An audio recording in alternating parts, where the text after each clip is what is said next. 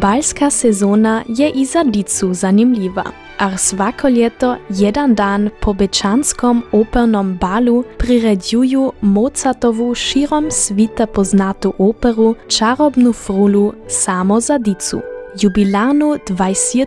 dičju predstavu je urvput pohodila i grupa školaric iz dvojezične srednje škole Veliki Burištov.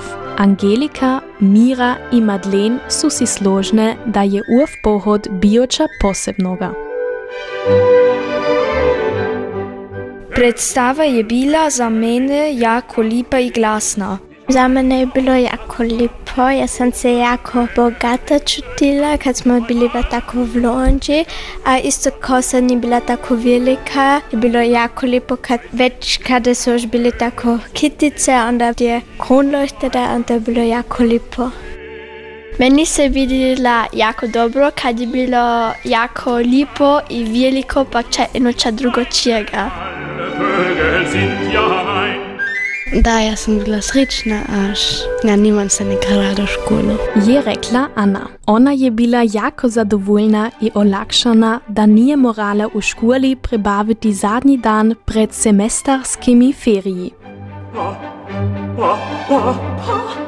Glavne uloge opere, to su na primjer Držac ptic Papageno, Princeska Pamina ili Kraljica Nurti, su dica jako točno ocijenila. Mira i Anna su ju našle svojega favorita. Mm, meni se najbolje videla ta papageno, da je mal dober glas, on je bil smišan imeru, onda so se dice si smijali.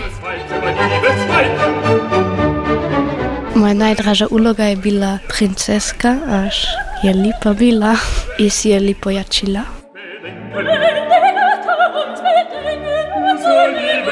Kinder schenken, unsere liebe Kinder. Svako ljeto dojde oko sedam jezero dicije na osebujnu dičju predstavu Čarobne frule, da upoznajo impozantnu bečansku državnu operu. Predstava je svenek dan po opernom balu. Zato je opera za ovu priredbu još prekrasno nakinčena s kiticami u mnogih farba je izvidila Pia.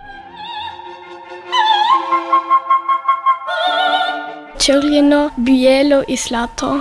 Dvorana je bila jako lepa in velika. Da, jako lepo je bilo, kad je bilo jako šaro, pa ono se tako bogato čutilo, kad si bila tako nutri, to je pa tako veliko, to je bilo jako lepo. Onda su isto igrali bečki filharmoničari, a to je bilo isto jako lepo za poslušati. Ovo je bilo eno ča drugačijega od moje svakidašnjice.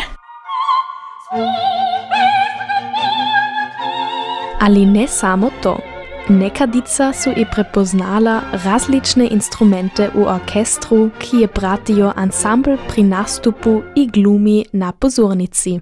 Jaz sem čula trompetu in gajgo, čelo in kverflöte.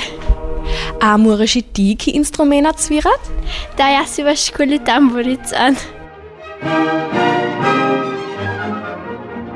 ako je bila čarobna frula za školarice i školare pravi vrhunac i divan doživljaj, imaju Lena i Mira radje drugu vrst muzičke predstave, ka ali nije opera.